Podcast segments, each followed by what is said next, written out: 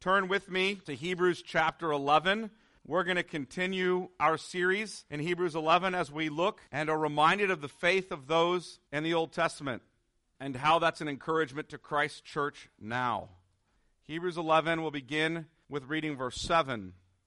By faith, Noah, being warned by God concerning events as yet unseen, in reverent fear, constructed an ark for the saving of his household. By this, he condemned the world and became an heir of the righteousness that comes by faith. Let me pray. Father, we ask that we would receive this for what it is the word of the Lord. We ask that your Son, the head of the church, our Lord and Savior Jesus Christ, would be pleased to speak through his word by the Spirit into our hearts and minds so that we would know what it is, not only what the Spirit was saying to the Hebrew Christians, but what the Spirit is saying to the church in every age. That we would be like Noah, that we would look by faith to things as yet unseen, that we would trust not only in Christ, but in all your promises, and every word that proceeds from the mouth of the Lord that we have superintended in scripturation in our Bibles, that we would receive it as such we pray this in Jesus' name. Amen. Well, you all know, and if you're young, you may not know this quite as well, but the more you age, the more you know the truth that enduring in a life of faith in Christ and His promises can be difficult to endure. This year, as a nation, we've gone through a health pandemic, a difficult economy, and we're still in the midst of a tumultuous election. Our church has bounced around from place to place in order to meet. And while we've made progress in a good direction, we still have no permanent church home. Many of us have suffered personally. We're confronted with the death of loved ones, the destruction of marriages, the rebellion of adult children, the diagnosis of cancer, and an uncertain future for Christ's church here in the U.S. Being part of the Christian church in America once delivered you a kind of social capital You'd be a part of the church just because it was actually helpful for business at times or helpful in the general society. But it's increasingly likely that being part of the Christian church in America will now lose you social capital. Listen, Sovereign Grace, it's increasingly likely that if you continue as a member of a biblically faithful church, you will be labeled a hater, a bigot, and an irredeemable racist. You will be part of the white male heteronormative cisgender patriarchy. Let's be clear. However, this election turns out, it remains true that both political parties, both political parties, have embraced the sexual revolution. And thus, both political parties have bought into the fundamental structures of a psychologized version of the Marxist oppression narrative. What do I mean by that? Marx believed that there are two essential groups of people the oppressed and the oppressors. Now, he meant that in an economic way. But since Freud Marcuse, Gramsci, and others, the oppressed and the oppressors have now become psychological oppressors and psychologically oppressed. So that if you deny me my identity in some way, you're oppressing me. This revolution has been in the making for 200 years and it's swept to victory. Swept to victory. It's a social revolution that despises biblical Christianity. It defines sin in terms of I feel harmed by you. Not in terms of you actually sinned against me, but I feel harmed by you, therefore you sinned. It is a social revolution that owns all the major institutions of power. It owns media, it owns big tech, it owns the universities, it owns the public schools, it owns entertainment, and it owns government. And friends, big technology has lured us into a sort of happily allowing them into all of our private spaces to gather information from us. You think they won't use that information against you? Some government agencies and businesses are already collecting your digital footprint when you apply for a job and checking it out. You don't think they'll do that in other areas? Don't be naive. Now, my point is not to be a pessimist. I know it sounds pessimistic. You're like, I thought things were bad until I got in here, and now I think things are really bad. My point isn't to be a defeatist. I'm not saying just lay down and give up and it's all over. That's not saying any of that. I do not know that the future in America is bleak. I do not know that. I am not a prophet nor the son of a prophet. I have no idea what the Lord will do in the coming years. I do know, however, the Lord will do all his holy will. That's what I know. What I can say, it's not looking good right now. America's future has looked bleak before, though, and she's risen from the ashes. I know people are freaking out about this election. Listen, I've lived long enough to remember when people freaked out that Clinton was elected and freaked out when Bush was elected and freaked out when Obama was elected. Every president, it was the end of the world. They're the Antichrist. Who knows what's coming next? What's going to happen? It's the end of the republic every single time. Here's the thing Charles Dickens wrote in the 1850s that Americans are peculiar because every election cycle they imagine it's the end of their republic. That's 170 years ago. Being pessimistic about the near term future of America is not my point. Not my point. Rather, I'm striving to be a biblical realist. And as a biblical realist, here's what I do know America is a kingdom of man. And all the kingdoms of men rage against God and his anointed. All of them. My point is that Psalm 2 tells me that their plotting and raging against Christ's kingdom is futile. It's all in vain. The Lord sits in the heavens and laughs. He holds them in derision. I would tell you that you ought to have a kind of eschatological sense of humor about all this. Not a scatological sense of humor. That's not good. It's immature. It's junior highish. But an eschatological sense of humor. In other words, you ought to be able to sit back and see things from the Lord's perspective. As the nations rage, you ought to be able to laugh along with him at the futility of it all. Because the Lord has set his king on Zion, his holy hill. The nations had better bow before Christ and kiss the Son, lest he be angry and they perish in the way, for his wrath is quickly kindled. But it's hard to believe that when we're being assaulted by the world and the flesh and the devil. It's hard to believe all that, though, when it looks like Satan and sin and death have the upper hand. It looks like they have the victory. So, how do I endure in faith? Wednesday morning, I found out that the elections didn't turn out as I might have hoped they would or didn't seem to be. I also got a call that one of my longtime friends had died that night. And on that morning, I'm thinking, man, sin and Satan and death sure seem to have the upper hand. So, how do I endure in faith now?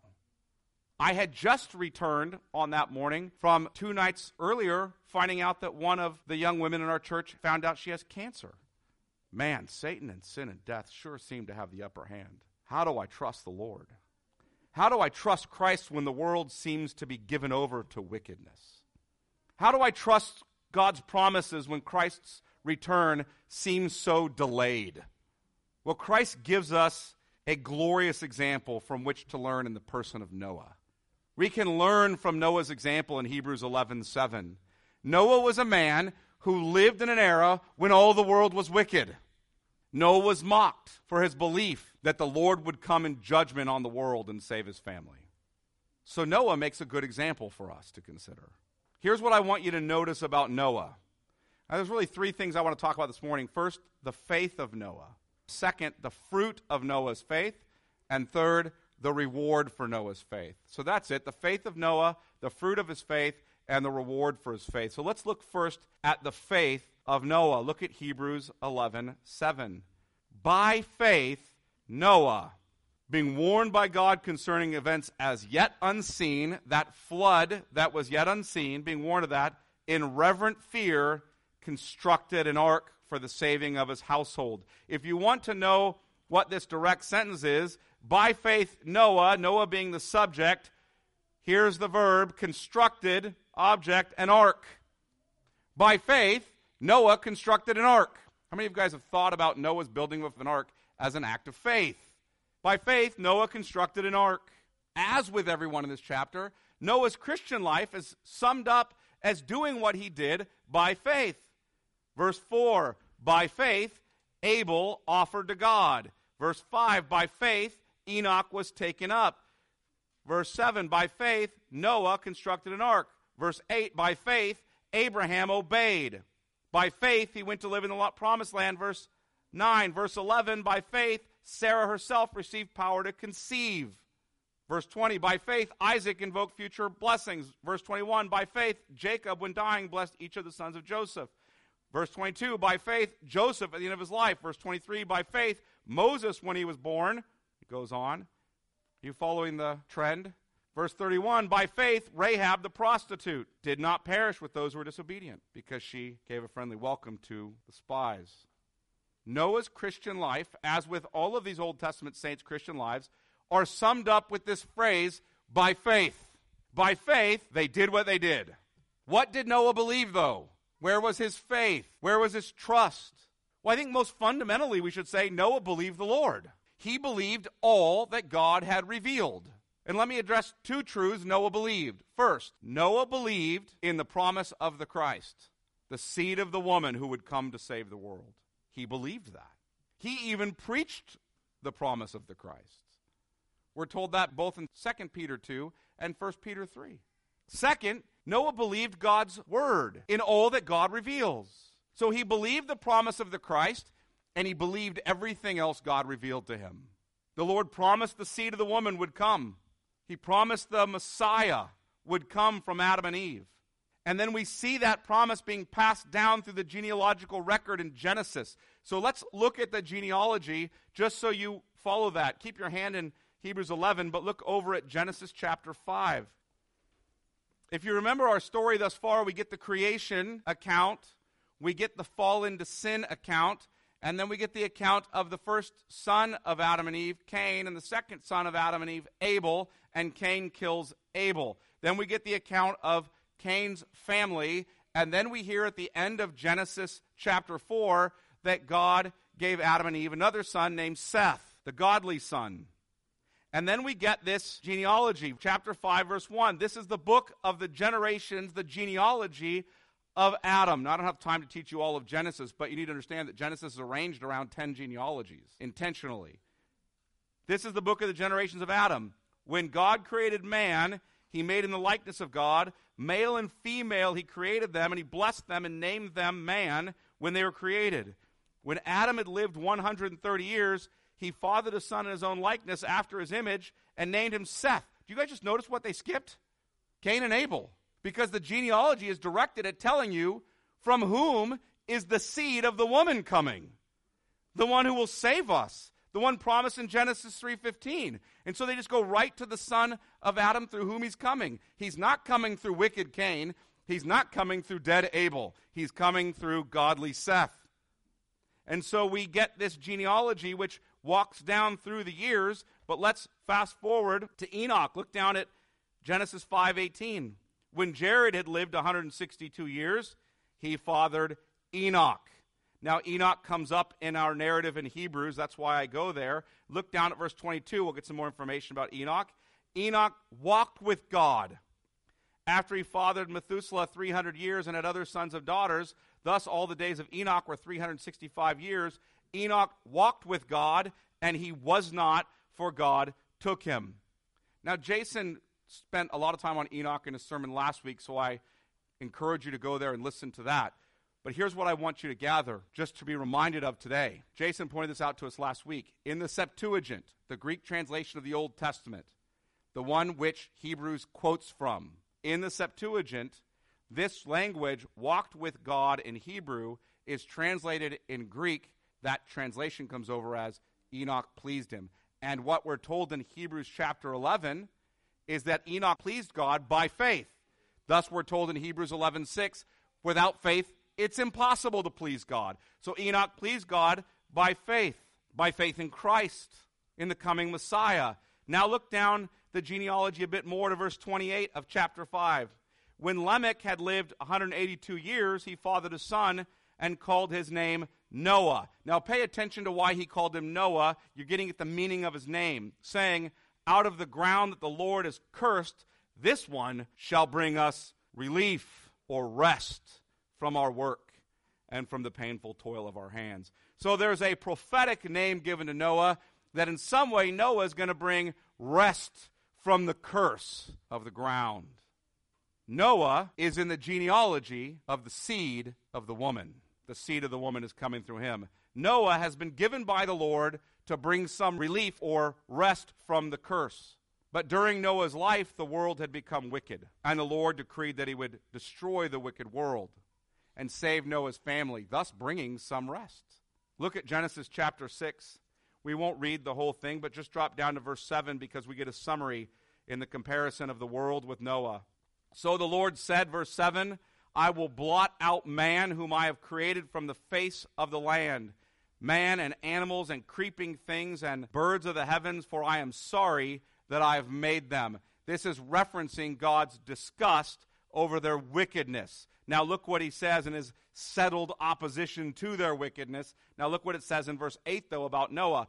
But Noah found favor. You can easily translate that, and some versions do, found grace in the eyes of the Lord. Noah found grace. That's not something Noah earned or merited. That's the opposite of grace. Noah received grace. The Lord was gracious to Noah. And this grace God showed to Noah is demonstrated in Noah's faith. God was gracious to Noah, therefore Noah believed. Look at Genesis 6 9. These are the generations of Noah. You're getting another genealogy, notice that? These are the generations of Noah. Noah was a righteous man. Notice these two phrases Noah was a righteous man, blameless in his generation. And then notice the next phrase Noah walked with God. Noah was a righteous man, and Noah walked with God, or in the Septuagint, in the Greek, Noah pleased God. Here's the first question this provokes How was Noah righteous? We know from Romans 3, verses 9 and following, quoting the Psalms, we know that no one is righteous, no, not one. So, how was Noah righteous? By faith in Christ. By faith in Christ. That's how Noah was righteous. God was gracious to Noah, and so Noah believed the promise of the seed of the woman.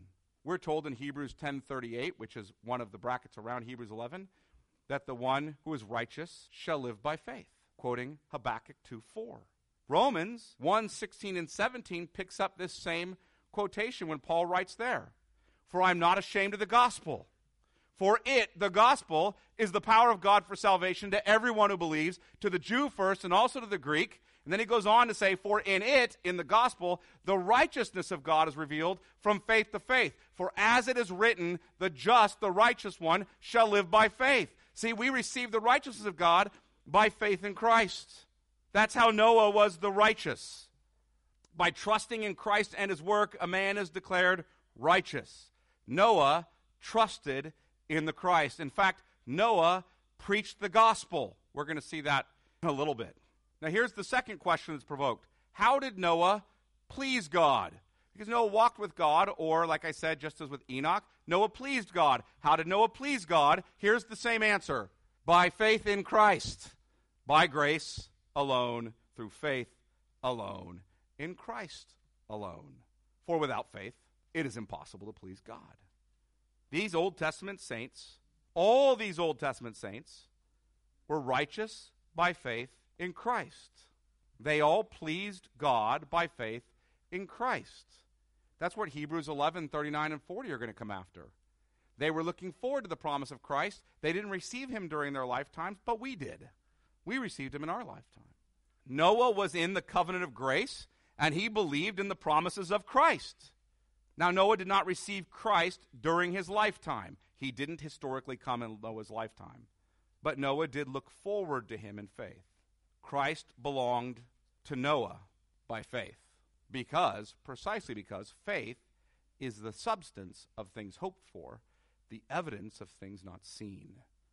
And because Noah had the grace of faith in Christ, Noah also believed the word of the Lord. Listen to this. Because Noah had the grace of faith in Christ, Noah also believed the word of the Lord regarding everything else the Lord said. So when God spoke prophetically and said to Noah, I will judge the world in a great flood, and I will save your family on an ark that you are to build, Noah believed the Lord. Look at Hebrews 11 7 again. By faith, Noah, being warned by God concerning events as yet unseen, in reverent fear, constructed an ark for the saving of his household. Noah heard God speak about coming events, the flood, and he believed the Lord, and he obediently built the ark. He believed the Lord's promise of the Christ by grace through faith. He believed, therefore, everything else the Lord revealed to him. This is fundamental to Christianity, incidentally. You're going to see the same example, for example, in James 2 with Abraham. Abraham believed the Lord, was credited to him as righteousness. Therefore, Abraham believed the Lord and took Isaac up on to the mountain to sacrifice him, believing the Lord would be able to raise him from the dead. Abraham believed the promise of the Christ, therefore, Abraham believed everything else the Lord told him and acted in obedience. And this leads to our second point the fruit of Noah's faith. That's Noah's faith. What is the fruit of it?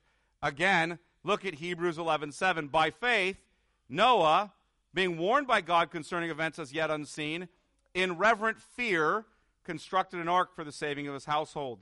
What was the fruit of Noah's faith? In reverent fear, he constructed an ark.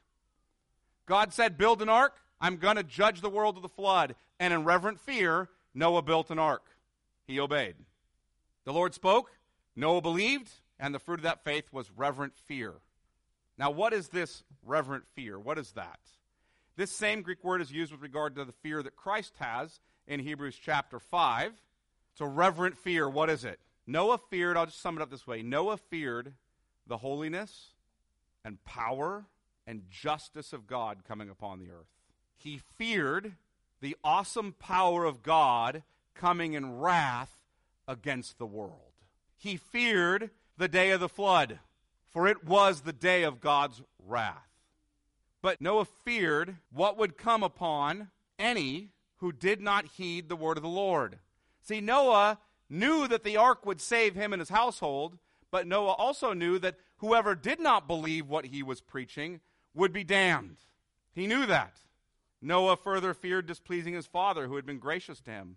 Like a son who reveres his father, he runs to him. So Noah ran to the father and trusted in the father's provision of his salvation, but Noah feared the judgment coming upon the earth. And Noah's fear led to two results obedience and preaching. Hear that? Noah's fear led to obedience and preaching or proclamation. Noah obediently built the ark. Obediently built the ark. Noah also preached the gospel. He evangelized while being mocked. Noah, in fact, preached in the spirit of Christ, we're told in 1 Peter 3:18 through 20. 2 Peter 2 5 tells us that Noah was a herald of righteousness. That means Noah was a gospel preacher. There is no other way to be a herald of righteousness but to be a herald of the righteousness that comes by grace alone, through faith alone, in Christ alone. There is no other kind of herald of righteousness. He was a gospel preacher. Noah preached the gospel by the Spirit of Christ. He pointed to Christ. And Noah's ark itself was a type of the Christ. Men would be saved, listen, men would be saved through the watery judgment of God on the ark. And we see that fulfilled, that type fulfilled in Christian baptism. Did you know that? We are saved through the flood waters of judgment by the true ark, who is Jesus Christ. 1 Peter 3:21. When you go under the waters in baptism and emerge anew, the picture is that you have been saved through the floodwaters of God's judgment by Christ. 1 Peter 3:21, speaking of Noah's ark and the flood says, baptism corresponds to this. Noah believed the Lord. He responded with fear and obedience and gospel proclamation. Now, I want you to consider the difficulty of this for a minute. Because it's easy to sort of take these short accounts of Old Testament saints and flatten them and then just not spend much time thinking about them, not wondering what it must have been like for them in life. Noah had to patiently trust the word of the Lord for what he could not see for 120 years. The Lord told him, Judgment is coming upon all the earth. Build an ark, a flood is on its way. Warn the people to flee from God's wrath. Preach the gospel. Noah begins doing that. And he continues that for 120 years. Just stop and think about that for a minute. None of us, most likely, maybe Tex, will live for 120 years. None of us will. Longer than our lifetime, Noah waited. He had to do this in the face of a world who mocked him, the world around him did not believe him. They thought he was crazy. Imagine how crazy Noah must have seemed to them. He's building an ark where there is no water. Imagine we told people that God's judgment was coming by flood. I mean, they surely dismissed him as a crazy person, right? Jesus says they did. Look at Matthew 24 38. Jesus is going to compare his coming to the situation of Noah's ark. Matthew 24 and verse 38. For as were the days of Noah, guys, catch this? That's comparative language. For as were the days of Noah, so will be the coming of the Son of Man. In what sense? For as in those days before the flood, they were eating and drinking, marrying and giving in marriage, until the day when Noah entered the ark, and they were unaware until the flood came and swept them all away. So will be the coming of the Son of Man. Do you hear the point Jesus is making here? During the days of Noah, they were being warned that a great judgment is coming upon the earth. Noah's warning them, he's building an ark. They're disregarding him. They are eating and drinking and being merry. They are marrying and giving in marriage. They're going about life as if this is the way it will be on into eternity. And they're disregarding Noah. They're mocking Noah. And they're caught completely unaware when the flood comes as Noah boards the ark. And he says, It will be like this when the Son of Man returns, when Christ returns to the earth. His church will be out proclaiming the gospel. The return of Christ is coming. He came as a lamb, he will return as a lion to judge all the earth. Be warned, ready yourself. And as in those days of Noah, so in these days, people are eating and drinking and being merry. They're giving in marriage and getting married, as if this is the way it will be on into eternity. He goes on to say, by the way, just as a side note, this is an extra one for free. Not that it costs you for any of it, but look what he says. Then, verse 40 two men will be in a field, one will be taken and one left. Two women will be grinding at the mill, one will be taken and one left. Therefore, stay awake. What's interesting about this is in current prophecy circles, everybody's like, well, you want to be taken in the rapture, not left behind. We've completely flipped that language on its head. The people who were taken here were taken away in the flood of judgment. The people left behind are the people who were on the ark. We miss it entirely and just make it say something it doesn't. They were eating and drinking and being merry. They were not believing Noah's, in their minds, foolish tales about God's judgment by flood and about God graciously saving Noah and his family. Noah must have seemed arrogant to them. God's going to save my family, he's going to destroy all of yours. He must have seemed incredibly exclusivistic.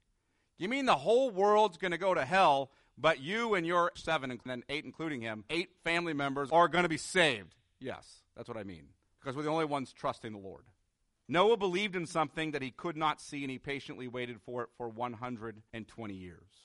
And Noah's reverent fear drove him to build an ark and to proclaim the gospel of Christ to others. He desired, listen, Noah desired that others would repent and come to a knowledge of the truth and be saved. Now, think of the application of this to first century Hebrew Christians. These Christians were being mocked, insulted, imprisoned, and killed. They were suffering many losses for the sake of the Christ. They were walking by faith, trusting the Lord for his promised return, but they could not see Christ on his throne. They could not yet see his soon coming return. Christ had promised them he would return to judge the living and the dead to save his people, but he had not yet come. And the Hebrew Christians were being encouraged by the example of Noah.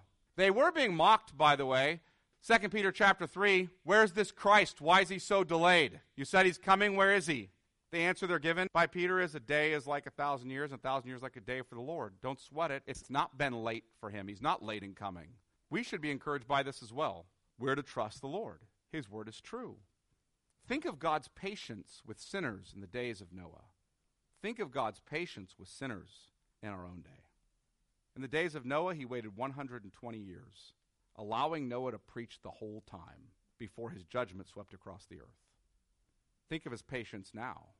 Nearly 2,000 years, he has warned the world that the Son will return to judge living and the dead and yet, we're told by Peter, he has patiently waited as the gospel has spread across the earth. So here's my question for us, Sovereign Grace Do we have a reverent fear of the Lord? Does our fear give rise to proclaiming that there is salvation in no other name but the name of Jesus Christ? Noah's continual building of the ark and preaching of the gospel was a witness of God's judgment to unbelievers and the corresponding witness to salvation of God's people. In the New Covenant era, baptism into Christ's church, gathering as a body of believers like we are this morning who hear the word and receive the sacraments and walk in holiness and proclaim the gospel to unbelievers, is a witness to the same. We're here worshiping a crucified Messiah while the world is out there ignorantly eating and drinking and being merry but we know the world's future. As we gather to worship or meet in grace groups or care for one another, as we spend time in the Word, as we pray, as we build a church facility, as we send out missionaries, as we evangelize our neighbors, we are witnesses to our neighbors and against our neighbors. As 2 Corinthians 2 says, we're an aroma of life to life for some and an aroma of death to death for others. We look crazy to the world as they go out eating and drinking and being merry while we spend our time preparing for the return of Christ and his final judgment. I want to pause here for just a second and say something that's not in my notes, which is usually regrettable for me, but I'm going to do it anyway. I'm a bit concerned about the way I see Christians acting around an election. I'm a bit concerned about it. I'm okay with the fact that Christians look out and say, we want elections to be free and fair and all of that. Fine. That's being a good citizen. But when we start to act like the world in the way we ravage the other party, we're missing the main point, aren't we? What do you want? You want Nancy Pelosi to be a conservative Republican or to be saved? I mean, I think we'd rather get victory over Congress than see those folks who don't believe in Christ go to heaven. I'm concerned about that. Yes, fight for what you believe is right and good for your neighbor. That is good. Fight for what you believe is good and right for your neighbor. And part of your responsibility in that is voting. But please don't make these things ultimate, where you take your neighbor on the other side of the aisle and wish for them that they would become a Republican more than you wish for them that they would come to faith in Christ. We can win the Congress for Republican Party and the presidency and every state house in America, and the whole country can still go to hell. Do you understand that? And we've won nothing as a church. Here's what I want you to gather from Noah's example Noah feared God more than man. He feared God's judgment against the world more than being personally ridiculed and persecuted. He feared God's judgment against the world more than he feared for his own nation. He feared God more than he feared missing out on the prosperity of the wicked. And this showed up in his life and ministry. You know, this affects the way we raise our kids, doesn't it? Listen to what Thomas Manton said about this. He's a Puritan writer. Oh, fear the Lord not only for your own sakes, but for your children's sake. This will be the best way to provide for your children, not to heap up wealth and honor for them, but to leave them the honor and wealth and privileges of the covenant. Though you have nothing to leave them, yet leave them God's love, and that will be enough. It is a usual observation. Here it is. Ready for the observation? Many parents go to hell in getting an estate for their children, and their children go to hell afterward in spending that estate. This affects our marriages. Listen, it isn't about being romantic or being personally fulfilled. Marriage is about serving the other and together making Christ known. You don't exist for date nights. You understand that? That's not why God gave you a marriage. He didn't give you a marriage so you can have romantic date nights. He gave you a marriage so you're partnered with somebody to make him known. It's about bearing children and raising them in the fear and admonition of the Lord. This affects being single. Being single is also not about dating or romance or getting married. It isn't about finding the person that we just fall head over heels for, nor is it about finding sexual pleasure. It's about honoring the Lord with our hearts and minds, using our time for the Lord, and only taking interest in a potential spouse who wants to do the same. This affects our work. It isn't about success or wealth or personal fulfillment. Frankly, the question of personal fulfillment with regard to work is a relatively new one altogether and would be bizarre to prior generations entirely, and would be bizarre to many areas of the world currently. What do you have work for? So that you can do everything the Lord gives you to do as unto the Lord.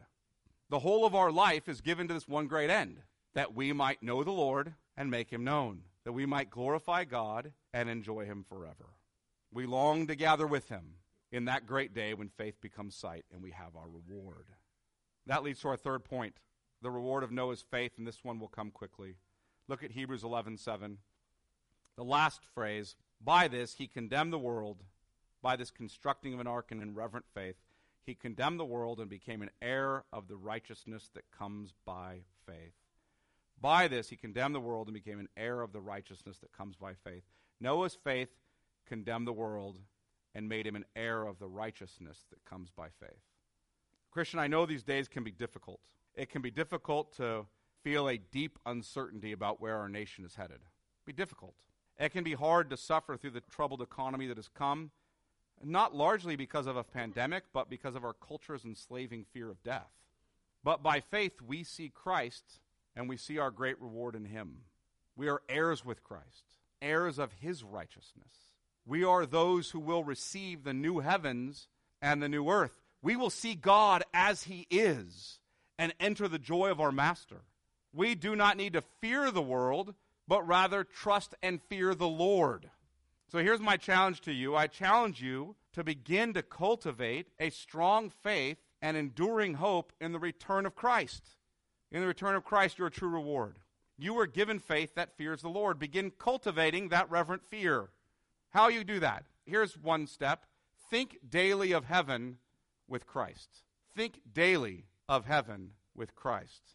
And think daily of the hell your neighbors will face without him. Daily. Think daily of heaven with Christ. And think daily of the hell your neighbors will face without him. Then trust and obey him and proclaim him to those who don't. It's really that simple. This kingdom of man is always uncertain. Always uncertain. But here's the good news we have a kingdom that cannot be shaken. Therefore, let us be grateful for receiving a kingdom that cannot be shaken. And thus, let us offer to God acceptable worship with reverence and awe, for our God is a consuming fire. Let me pray.